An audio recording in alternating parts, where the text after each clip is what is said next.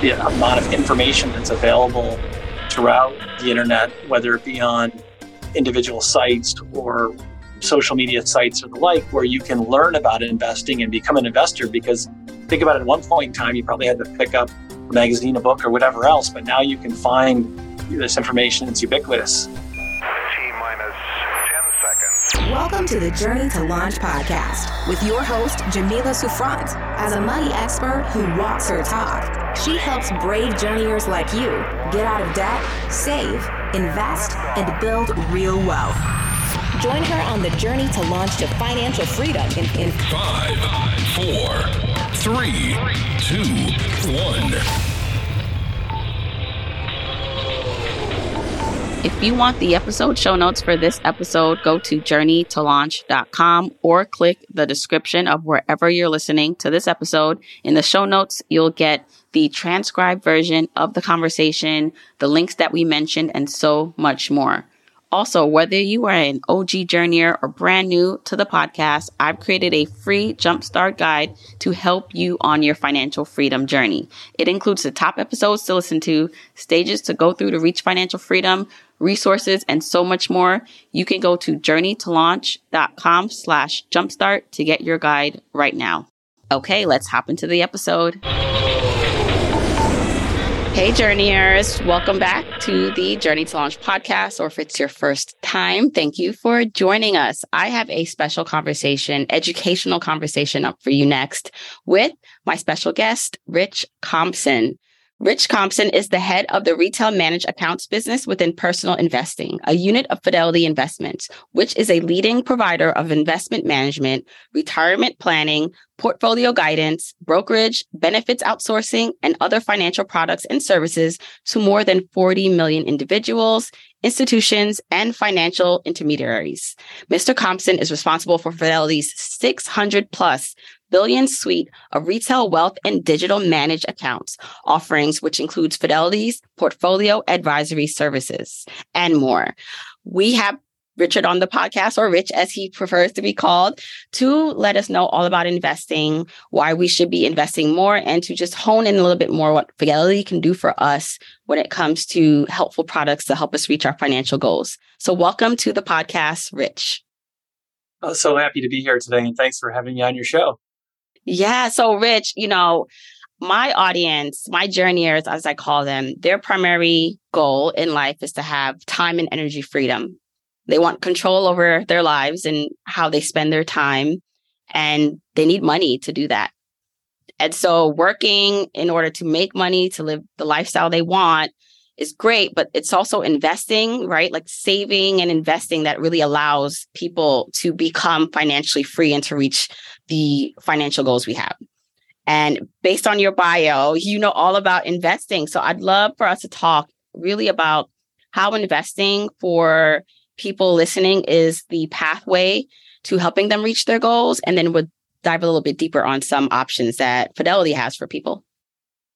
That'd be great uh, put my bio out there. I, I probably should give the version that I, I share with my family. And my role at Fidelity is to help build solutions to help people reach their financial goals. And whether it's retirement or saving for a home or saving for college, we try to guide people to help people get to those solutions. So we can talk a bit about the ideas we have to help your, your listeners. Yeah, I'd love that. And so because investing, you know, I do believe that most people know investing is important and, but it's surprising, and maybe it's not so surprising why so many people aren't investing or afraid to invest. So let's just demystify investing and talk about what it is. And then we can get into options for people. That's great. And what I like to say, even uh, um, I have uh, two uh, kids that are just graduating from college, and you know we have this conver- conversation all the time. And you know what I try to do is encourage them to start by thinking about saving. And to me, the, the real value of saving and investing is your money can work for you while you're working. So, you know, you can be putting money in a savings account or in a brokerage account and it's accumulating value while you pursue your life. And the earlier you can start contributing into savings or an investing account, it just leaves you longer time for that money to accumulate while you're working or you're living your life. So starting early to me is is really helpful. And to your point around fear, I like to you know find ways. What are easy ways to get started?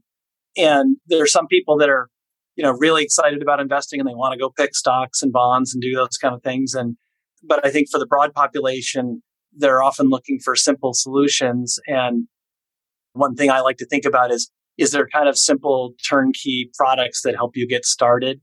And those are probably the, the best ideas. And, and mutual funds you'll hear about as a category. Mutual funds are generally one of those things that they create a single um, kind of a product you can buy that includes lots of different investments inside it. So with one purchase, you can get exposure and get invested. I think that's the typically way to get started is to just to buy something simple, unless you really, really want to jump in and, and, and go for buying stocks and the like. Yes. Well, I'm so glad you actually brought up your your kids. And I know they're a bit older. My kids are pretty young. They're eight, six, and four. So we have already started, they know the, about the concept of money, trying to teach them about this the concept of waiting, right? Delayed gratification. You just got $50 for your birthday gift, but let's not all spend the money right now. What about if you spend half of that and put it away? And so we I've been trying to think of creative ways to teach them about investing, but because you do this for a living and are a champion for investing at Fidelity, I would love to know how you personally handled these conversations with your children. You know, what did you teach them when they were growing up about money and investing? Did they have brokerage accounts? Did you do things with allowance? I would love to get that insider's tip from someone who actually has knowledge about this. Well, the first tip I'll give you is when you're when you're in this business, it's even harder to get your kids to talk to you about it. You're like, Dad, I don't want to talk about that. That being said, um, I mean, I think the key thing that I typically start with is yes, you have them allowances or even lightweight jobs. Like one of my daughters uh, taught violin lessons to other kids, and it really was that sense of responsibility that kind of comes with financial decisions and then being able to see that money and, and then even just putting in a savings account. And then thinking about to your point what are there things in life that they might want in the future?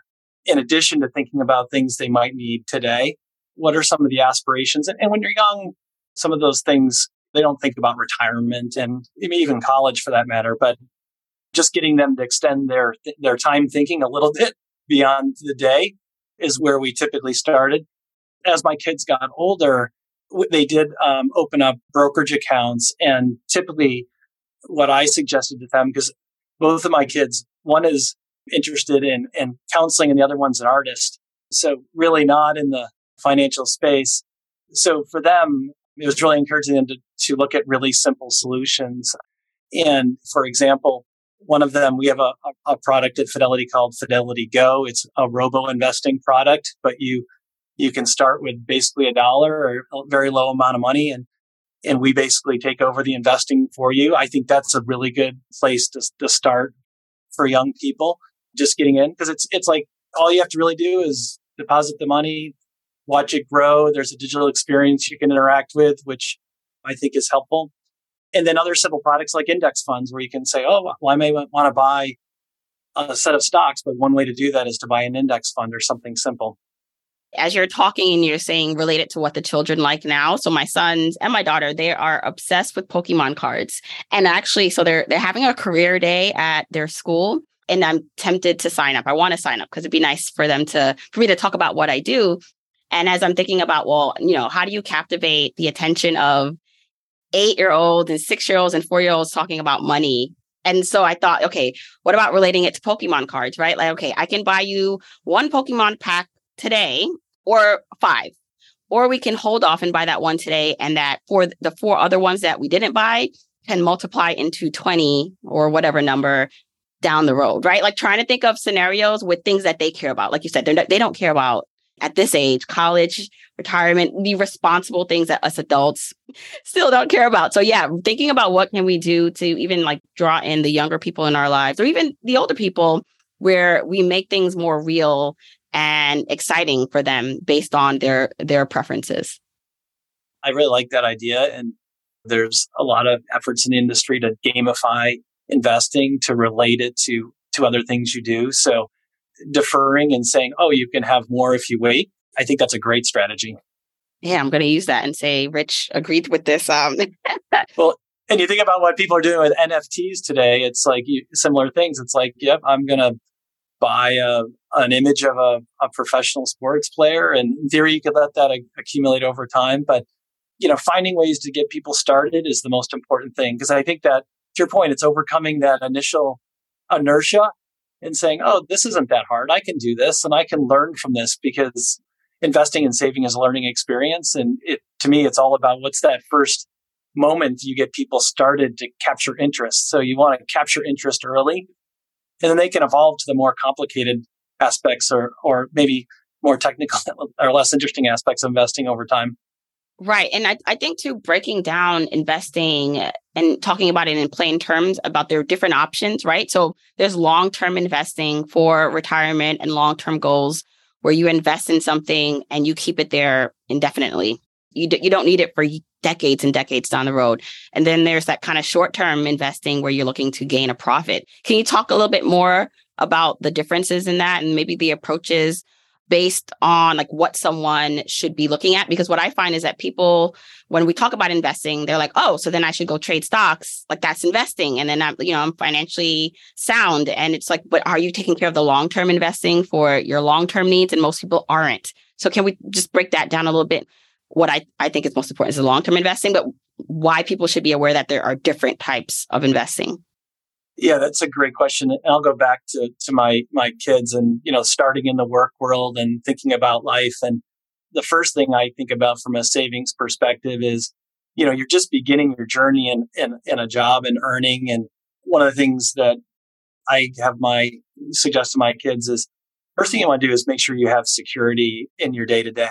So it, we often call about that, call that in the industry as an emergency fund how do I have some extra savings if something happens along the way? Maybe your phone breaks and you need to get a new phone, and some of these things are relatively pretty expensive these days. Or if they start to drive and they have a car and then you get something fixed, it's like, how do you have that little bit of savings around? So when those events happen to you in life, that you feel prepared and you feel comfortable. So I like to think about just, you know, making sure you have that core set of savings available. And when it relates to well, what do you invest that in, because you're saving kind of for that emergency, you want that money available. So you want to have it invested in a savings account or in a brokerage account. You might use what they call as a money market fund, which is basically a short term investment that's like cash, but it gives you a little bit of interest. So you get a little bit of that interest in, in, in earnings, but you also have that money available um, for any emergency that might come up once you have kind of that core emergency savings in place, and obviously some a lot of people are in a position where they're paying down some debt too, and you want to make sure that you can do that, then you can think about saving. And I then start to think about, well, what is the time horizon that you're then saving for? And if it's a young investor, maybe it's I want to save for a car or save for a house. And you know, if that's four or five years out, you want to think about something you can save in that you'll feel pretty good about. It will grow and you'll have access in over that time frame. Or then if you think about, well, I want to save for a house or something that's longer out, then you think about that time frame. And as you have longer term savings goals, that's where you can think about investing in things that involve a little bit more risk. And when I say risk, that, that means they they generally probably will go up in value over time, but they might have more movement going up and down. And, you know, that's more appropriate for a long term investment because you don't think about, you don't worry about the short term up and down value of something because you're investing for the long term as compared to something you might be saving for in the near term where you want to have that value be more stable. Right. Yeah. I love thinking about or getting people to reframe the time horizon of when you need the money and what that looks like for them. And it's going to be indi- every individual, right? Is different because we all have different goals about what we're what we're trying to do with our money and our life. You talked a bit about mutual funds before and index funds. Can can we just go back there and give like a definition of what that means and talk about the evolution of what it means to people like regular everyday people investing in the options that are are out there for us now? Sure. And maybe I'll start with even the basic level of back in the day, you would start off by just saying, well, I want to buy an individual stock. So I might say, I want to buy Apple as a stock or Google as a stock or, you know, buy an individual stock. I mean, I think when you buy individual stocks, I mean, you've seen the stock, stock market these days, individual stocks can go up and down pretty dramatically over time. And by the way, we all don't have the expertise to know which stock to buy because we might say, well, I, I like Apple or I like Google, I like whatever because I, I know those products, but understanding how those, those stocks are going to behave over time requires some deeper knowledge.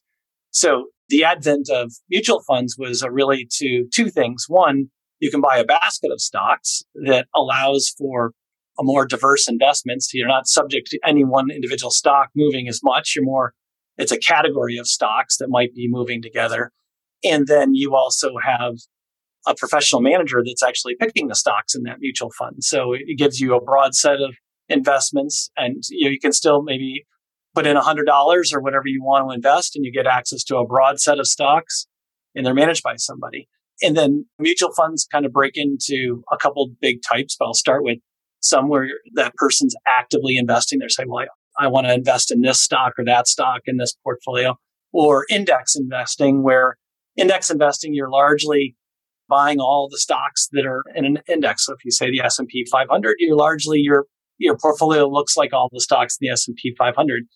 So, you know, you basically get the returns of what you might see on the news on the market every day.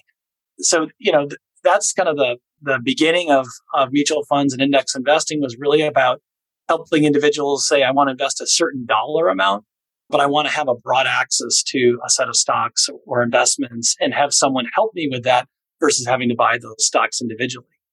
So when I think about like what's right for different people, if if you're like the person that likes to research and understand stocks, you know, buying individual stocks is great. If you more wanted to say, well, I just want to have my money grow and I, I want to feel like someone's doing that for me, then buying a mutual fund or an index fund um, is is a good way to go. Right. And for me, you know, just to give an example, as a busy mom and entrepreneur and I just love the concept and the fact that we have access to things like mutual fund and index investing. Because for many people, like you said, and I'm, I'm sure you, you you could probably give us like a brief history, but some of these products were not available to the average retail investor, right? Like a normal person, like 30 years ago, maybe I don't know. You can probably correct me if I'm wrong. Couldn't just have access to this. And I think with the the evolution of technology, and where you can like do it online. I mean, I mean, at some point you had to probably you had to go in and, and to the actual like investment bank, right, to buy a stock. Someone said I saw online, you know, how did people buy airplane tickets before the internet? I mean, they had to like probably go to the air to, to the airport and or make that like be on the telephone line to do that. So, any history you can add just to give us a sense of how far we've come based on like our investing opportunities that you can share? Yeah, it's you're you're right, and, and technology has evolved so quickly in front of our eyes. But to your point, like back in the day, you would go to a stockbroker and you'd probably pay a hundred plus dollar commission to buy a share of stock, and and that was that. And then we had online brokerage companies start up like Fidelity and Schwab and others, and you could then buy um, individual stocks online and the price dropped dramatically over time. I remember when it was, you know, as low as $9 and went to $5 and now it's effectively free. Or you can buy individual stocks online. And, and same with mutual funds. Um, you can buy, you know, you can used to go to a broker for those as well. And you can buy mutual funds online as well. And there's been a couple innovations that allow that to happen. One is just digital experiences and the ability just to buy these products on your phone and through a a digital application. Um, and then what you probably don't see every day is in the background, automated trading to be able to really trade super efficiently and digitally send orders into markets. Cause at the end of the day, stocks and mutual funds and et cetera are traded in, in the background in these markets. And that's been highly automated as well to bring the cost of investing down tremendously and make it much more accessible. So, you know, technology has really been at the forefront of this change. And I would add to that also just the amount of information that's available throughout the internet, whether it be on individual sites or social media sites or the like, where you can learn about investing and become an investor. Because think about it, at one point in time, you probably had to pick up a magazine, a book, or whatever else, but now you can find this information is ubiquitous uh, that's out there. So I think technology really has changed the way we approach investing today. Yes. And we now have something that's even newer to the marketplace, which is called direct investing for the retail customer. Can you talk about what that is and how Fidelity is handling this new product? Sure. So I'll, I'll roll back to indexing for a minute. So if you think of buying an index fund, and I'll use the example of an S&P index fund, you basically have a, a fund where you're owning all the stocks in the S&P and your perform, you know, your account will grow and over time and track that index. Um, there was the advent of ETF investing, which is very similar to the index fund, but the difference is an index fund you kind of gets priced at the end of the day and you you get the closing market price, whereas an ETF is priced during the day. So if you want to buy it at two o'clock in the afternoon, you get the two o'clock price.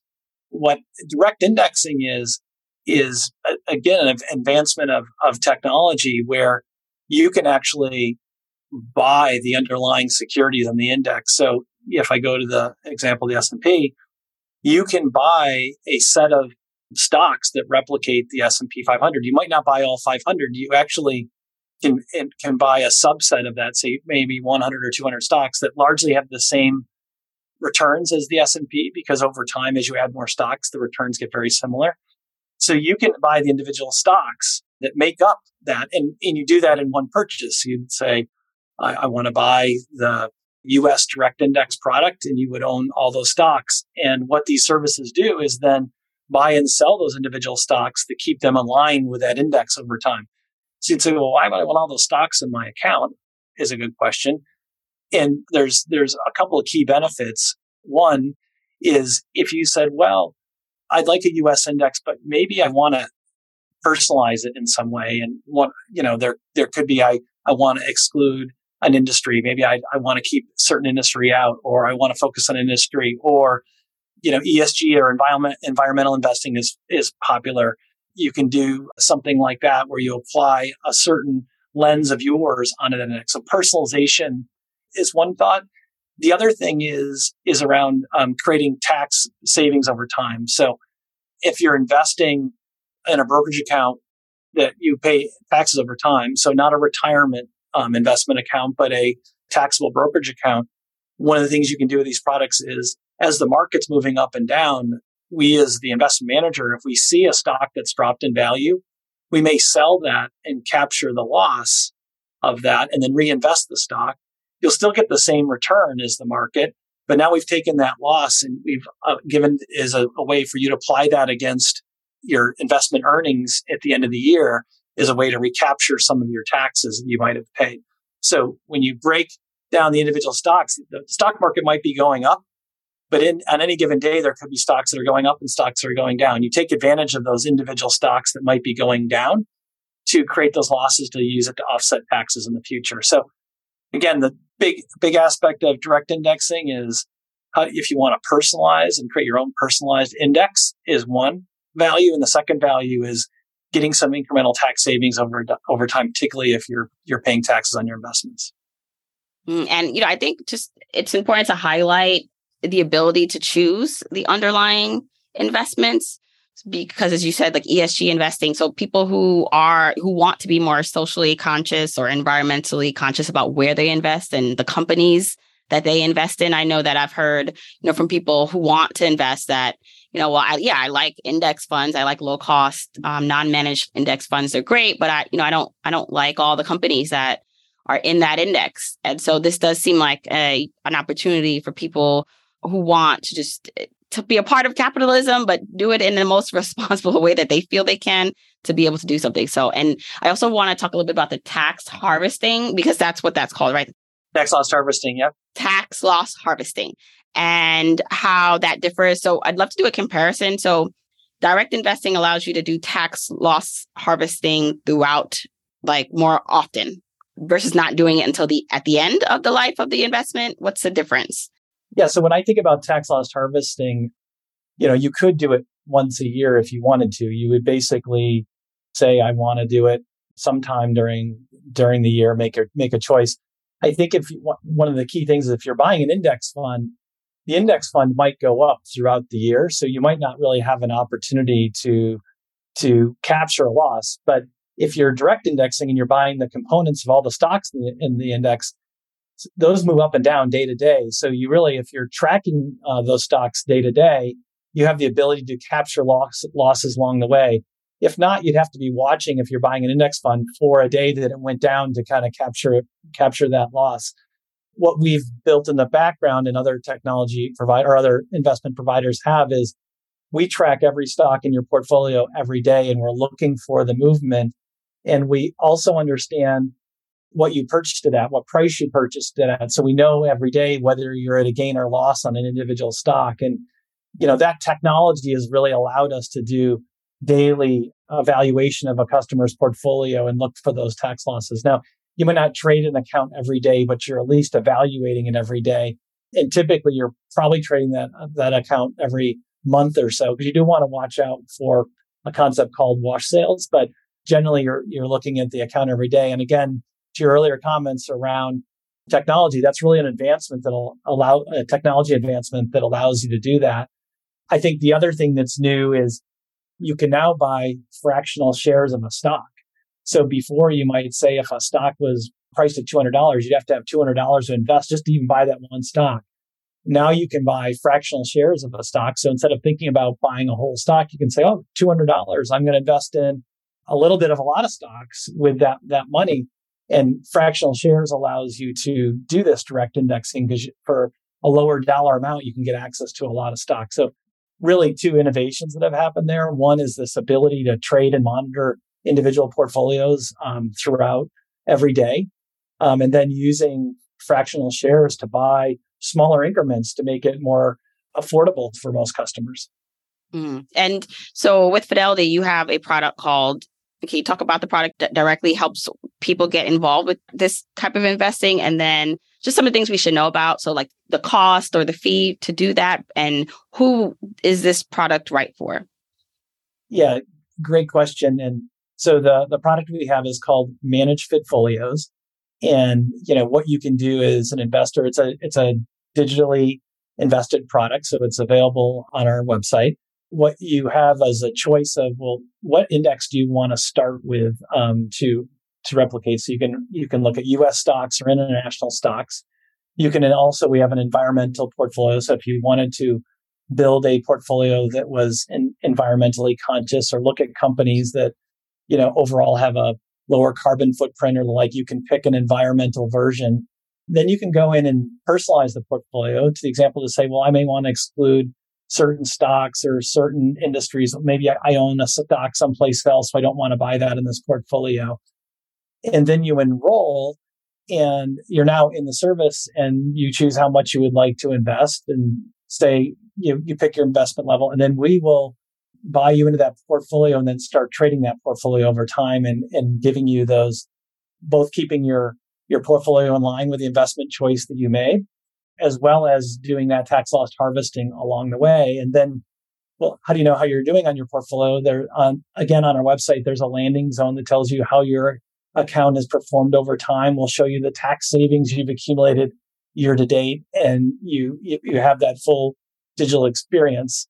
And to your question on investing, right now the minimum for investing in this account is five thousand dollars.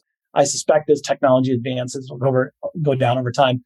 This product has been available to uh, customers with more wealth historically. So these products were av- available through advisors, but typically the minimum was $100,000. So this use of fractional shares and a digital experience is now making the product available to many more more investors and the the fee is 0.4%.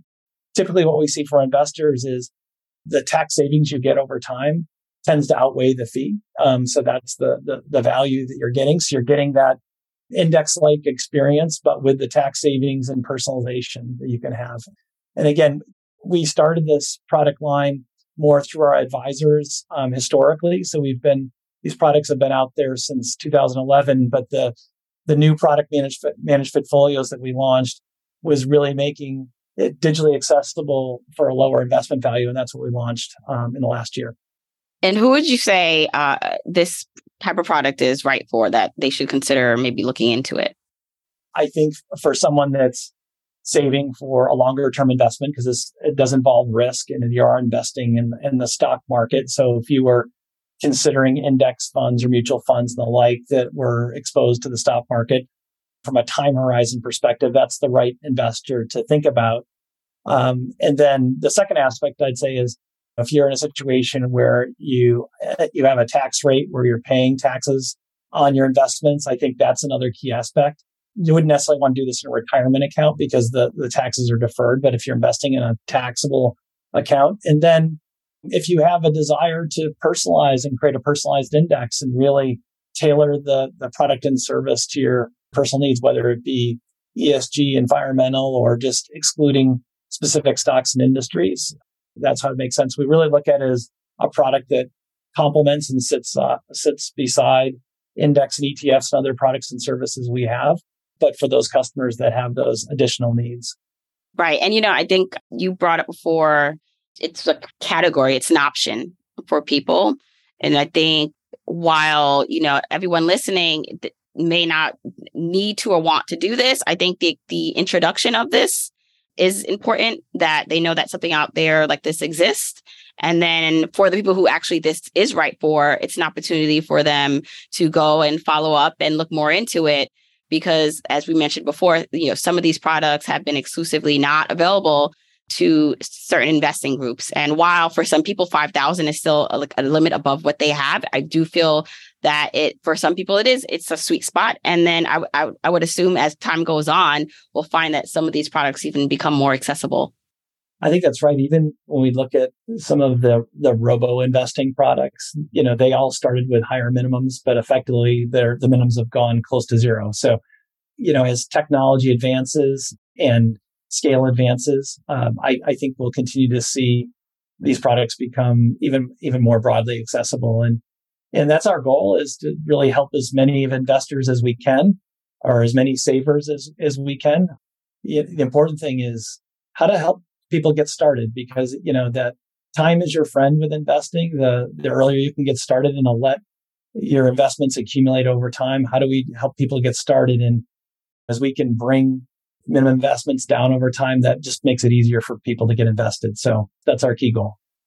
All right, Rich, please tell everyone where they can find out about Fidelity managed FidFolios. Well, a couple ways to do it. One, you could go to fidelity.com and search under products, and there's a category called direct indexing, and you can find the product there.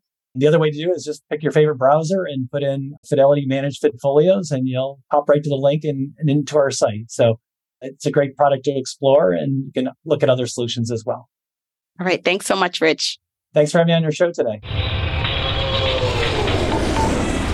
Don't forget, you can get the episode show notes for this episode by going to journeytolaunch.com or click the description of wherever you're listening to this. And you can still grab your jumpstart guide for free to help you on your journey to financial freedom by going to journeytolaunch.com slash jumpstart. If you want to support me and the podcast and love the free content and information that you get here, here are four ways that you can support me and the show. One, make sure you're subscribed to the podcast wherever you listen, whether that's Apple Podcasts, that purple app on your phone, your Android device, YouTube, Spotify, wherever it is that you happen to listen, just subscribe so you are not missing an episode. And if you're happening to listen to this in Apple Podcasts, rate, review, and subscribe there. I appreciate and read every single review. Number two, follow me on my social media accounts. I'm at Journey to Launch on Facebook, Instagram, and Twitter, and I love, love, love interacting with journeyers there. Three, support and check out the sponsors of this show if you hear something that interests you. Sponsors are the main ways we keep the podcast lights on here, so show them some love for supporting your girl. Four, and last but not least, share this episode, this podcast with a friend or family member or coworker so that we can spread the message of Journey to Launch. All right, that's it. Until next week, keep on journeying, journeyers.